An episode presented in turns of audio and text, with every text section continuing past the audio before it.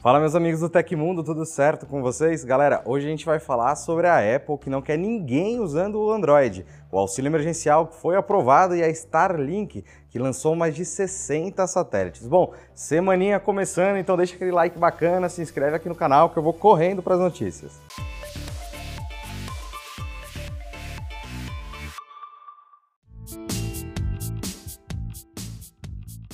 A Câmara dos Deputados aprovou em segundo turno o texto base do projeto que cria mecanismos para subsidiar o novo auxílio emergencial. Serão cerca de 44 bilhões de reais destinados ao pagamento dos benefícios, que deverão ficar entre 175 reais e 375 reais. Apesar da aprovação, que também já passou pelo Senado, o dinheiro não começará a ser pago neste momento. O presidente Jair Bolsonaro precisa publicar uma MP, medida provisória, para autorizar os repasses, o que deve acontecer na próxima semana. De acordo com o ministro da Economia Paulo Guedes, que costurou o acordo junto ao Legislativo, o auxílio terá valor de 175 reais para homens solteiros e 250 reais para casais e 375 reais para mulheres que sustentam sozinhas uma família.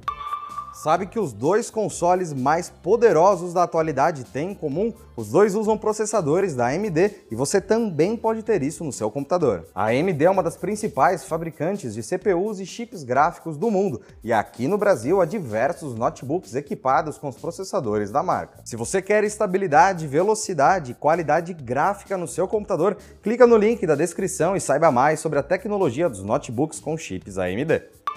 Em entrevista ao portal Big Technology, o CEO do WhatsApp, Will Cathcart, falou sobre a guerra entre o Facebook e a Apple em relação aos aplicativos de mensagens e não poupou críticas ao rival comentando sobre as novas etiquetas de privacidade da gigante de Cupertino, que mostram como os dados pessoais são coletados pelos aplicativos instalados nos dispositivos com iOS, Cathcart disse que elas são discriminatórias e forçam as pessoas a usar o iMessage, dando a entender se tratar de uma plataforma mais segura no quesito privacidade do que o WhatsApp. É certamente do seu interesse estratégico que os utilizadores não usem um aplicativo como o WhatsApp. Isso porque eles, a Apple, não não querem que ninguém use um celular Android, disse o executivo, se referindo ao mercado norte-americano, onde a maioria das pessoas tem um iPhone e não abrem mão do iMessage, deixando o mensageiro pertencente ao Facebook para trás. O chefe do WhatsApp também criticou o fato de não ser possível encontrar muitas informações sobre as etiquetas de privacidade do mensageiro da maçã, pois o programa vem pré-instalado no iOS, em vez de ser baixado. Ao pesquisar no site da companhia, ele disse que encontrou algumas inconsistências, como não detalhamento sobre os dados coletados ao enviar dinheiro pelo iMessage.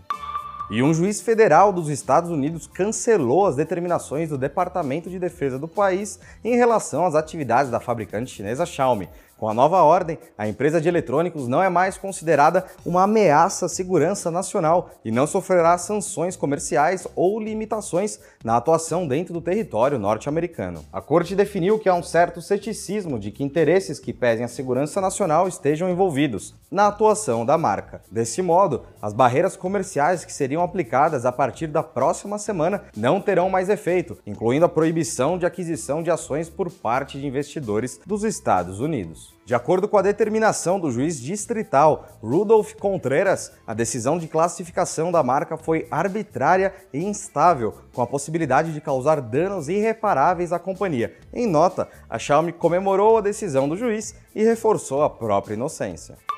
E o governo da Índia está planejando uma nova lei com o objetivo de banir as atividades relacionadas ao mercado de criptomoedas no país. A informação foi obtida pela agência de notícias Reuters, que conversou com um oficial sênior do governo que não quis se identificar. O projeto deve determinar a proibição de mineração, compra ou venda ou simplesmente manter uma carteira com criptomoedas em geral, independente se elas são populares, como Bitcoin ou mais desconhecidas. Por enquanto, não há informações sobre quais seriam as punições no caso de desrespeito da lei. Para que toda a população consiga se adequar, os investidores receberão um prazo de seis meses para comercializar todos os ativos digitais. Estima-se que, ao menos, 7 milhões de indianos tenham um patrimônio de, no mínimo, 1 bilhão de dólares em bitcoins. O primeiro-ministro indiano, Narendra Modi, deve comunicar em breve as novidades a respeito da regulamentação que ainda precisa passar pelo parlamento local antes de virar lei. Outro serviço que está em alta nível mundial e era popular na região, a rede social TikTok, também está banida do país. A empresa de exploração espacial SpaceX realizou outra missão com sucesso na manhã de domingo. Dessa vez, foram lançados mais de 60 satélites do projeto Starlink a partir de um foguete Falcon 9. A decolagem aconteceu em uma plataforma do Kennedy Space Center, no estado norte-americano da Flórida. Os satélites já estão na órbita terrestre, fazendo parte da constelação que já é composta por mais de mil unidades, 180 delas lançadas nas últimas duas semanas. O lançamento foi também especial por ser um novo recorde de reutilização de um modelo Falcon 9. O mesmo foguete já havia sido usado oito vezes antes, tanto em missões anteriores do Starlink quanto em um voo não tripulado pela cápsula Crew Dragon. E aconteceu na história da tecnologia. Em 15 de março de 1975, a edição número 1 do boletim informativo Homebrew Computer Club foi publicada. Apenas 21 edições foram publicadas até dezembro de 77, e esse boletim informativo é considerado até hoje uma influência na cultura inicial da indústria de computadores. E essas foram as notícias do Hoje no Tecmundo da segunda-feira. O nosso programa vai ao ar de segunda a sexta, sempre no fim do dia. Links e tempos de todas as notícias que a gente deu aqui estão no comentário fixado no YouTube na descrição do episódio nas plataformas de áudio.